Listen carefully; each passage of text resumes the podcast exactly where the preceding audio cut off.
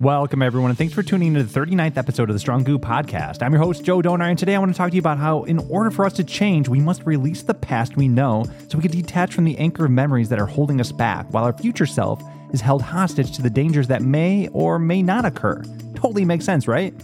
I'll explain that here in a second, but if you like what you hear in this episode, please share the love and support by clicking the like button. Follow the Strong Goo podcast for weekly tips and tricks for both mental health and self development. All right, let's get into it.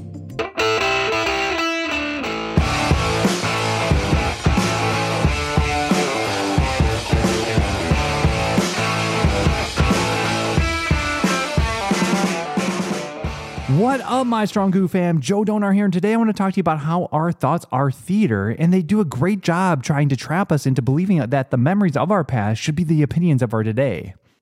But I just want to let you know that this way of thinking is total bullshit and tends to get us in trouble a lot of the times, whether we know it or not. And also, this way of thinking could get us into a lot of trouble and oftentimes very dangerous because this is where we become scared of what is different in contrast to who we think we are. And this is where we become a little too proud.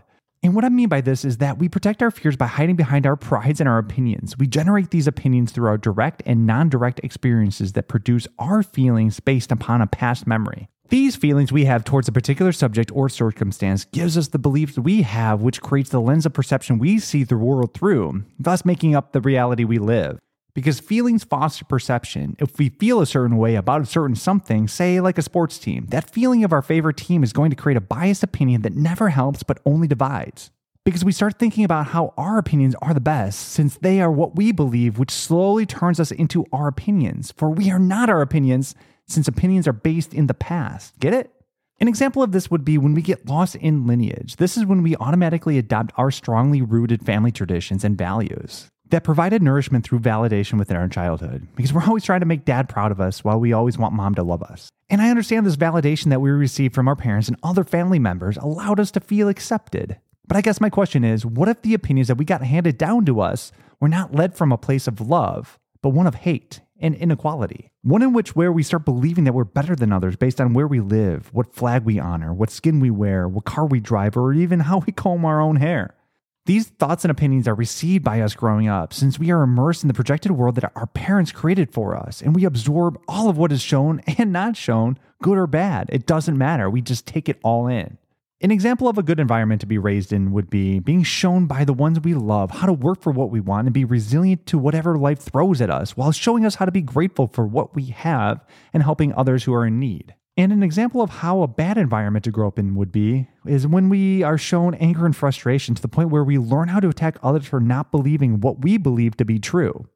This is the dangerous part I mentioned earlier. And it's dangerous because this way of thinking only divides us from one another. And we start saying things like, man, people are idiots. I mean, why are they so dumb?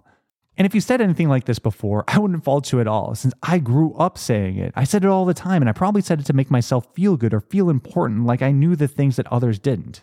But the things that I knew were only past memories of what I formed to believe to be real. These were my old memories and developed doctrines that I attached to my present truth. The problem is, what if we grew up believing that our skin color made us any different from one another? Or how about when we use skin color as labels that help describe the stories we tell to one another? Because what are we really describing, anyways? And why does our skin color matter in the first place? But, anyways, if and when we hold onto these beliefs from our past, it creates a sense of stubborn pride because now the opinions that we have are scribed in stone since it's really difficult to reprogram old robots. And I mean, just think about the oldest person you know, and I could probably bet they're a little bit racist. And this is not cool because a little bit of anything means that we are it since we still do it and participate in it. But seriously, the older we get, the harder and harder it is to find the courage to own up to the fact that some of our beliefs that we grew up with are just not right and never were. We just didn't see it at the time, or we fell into societal norms. Which totally makes sense, but we just don't want to get to the point where we become too prideful. This happens when we are unwilling to change those wrong opinions we have so we can make them right and good. Because if not, and we don't take ownership of the mistakes of the choices we've made, we will develop a form of denial because now we are defending what we believe to be true at all costs, even though the opinion, value, belief, or whatever you want to call it that we're trying to defend doesn't come from a place of love. It only comes from a place of fear, making it wrong and bad. Since we are so scared and terrified to change the only world in which we've ever known. And this could be very difficult because our opinions become our gospel and our gospel becomes the truth in which we are. We start to identify ourselves as those opinions, whatever they are. And so, if we want to change into a better version of ourselves, we first have to change our opinions. And most of the time, that requires a shit ton of work. Hence, why it's pretty tricky to change one's mind, since we are the only ones who could change oneself. No one else could do it for us. We need to be okay opening up the door for change. But in order to walk through that door, we have to be willing to admit fault and the wrong in our opinion. And we always should know that our opinion is wrong when it puts down someone else just because fill in the blank. They're black, white, trans, gay, fat, skinny, or whatever. These opinions are very toxic and hurtful, and they always make us seem better than somebody else. The stubborn pride that we've formed from an outdated past are just the opinions that we're not willing to change. And so, if you're not ready to let go of the identity we think ourselves to be, we hold tight, clutching onto the memories of what was and not is, why would we be so naive to think we could change it to anything more, since we're the ones holding onto the shadows of our thoughts, which we mistake for substance? So I'm here to say to you that I believe, whether this is true or not, who knows, that we need to release all of our opinions so we don't have any, which will help us let go of any and all expectations we might currently have as we gain more compassion for the other side. Or maybe if you have some strong opinions that you can't let go of just yet, please don't let them lead to an attack while trying to defend your position and while never opening up the door for any future possible change.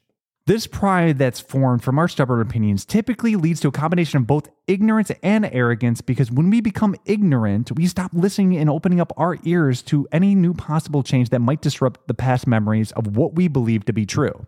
And the crazy thing, ignorance makes us mentally lazy because we are never looking for more than what we think we already know. And our stubborn, prideful opinions could also lead to a state of arrogance, which is just as bad as ignorance because this is where we always believe ourselves to be right and others to be wrong. This hubris is the poison that undermines any sort of self development that we want to create because now our egos has convinced us that we're better than and not ever equal to, leading always to selfish, narcissistic actions for personal gain with a negative scarcity mindset at the helm. Either way, though, we have to change how we view our pride so we don't become too proud of oneself because it's okay to be temporarily proud of an accomplishment you wanted to accomplish. But if we get trapped in the successes of our past, we will start to develop an inflated sense of self because we never came back down to the depths of gratitude and humility.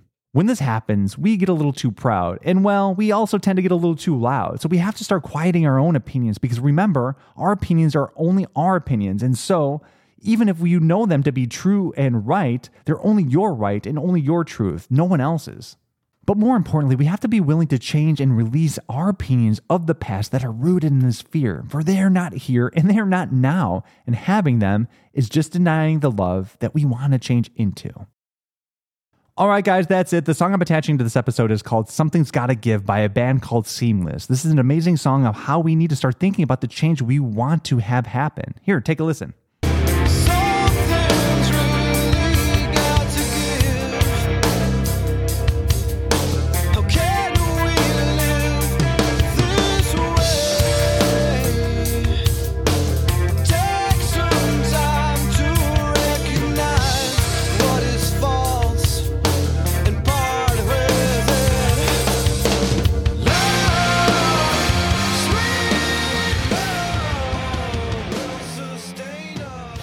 Anyways, though, love happy, my friends. Thanks for listening. And remember, the work is the journey, and the journey will forever be the work. Till next time.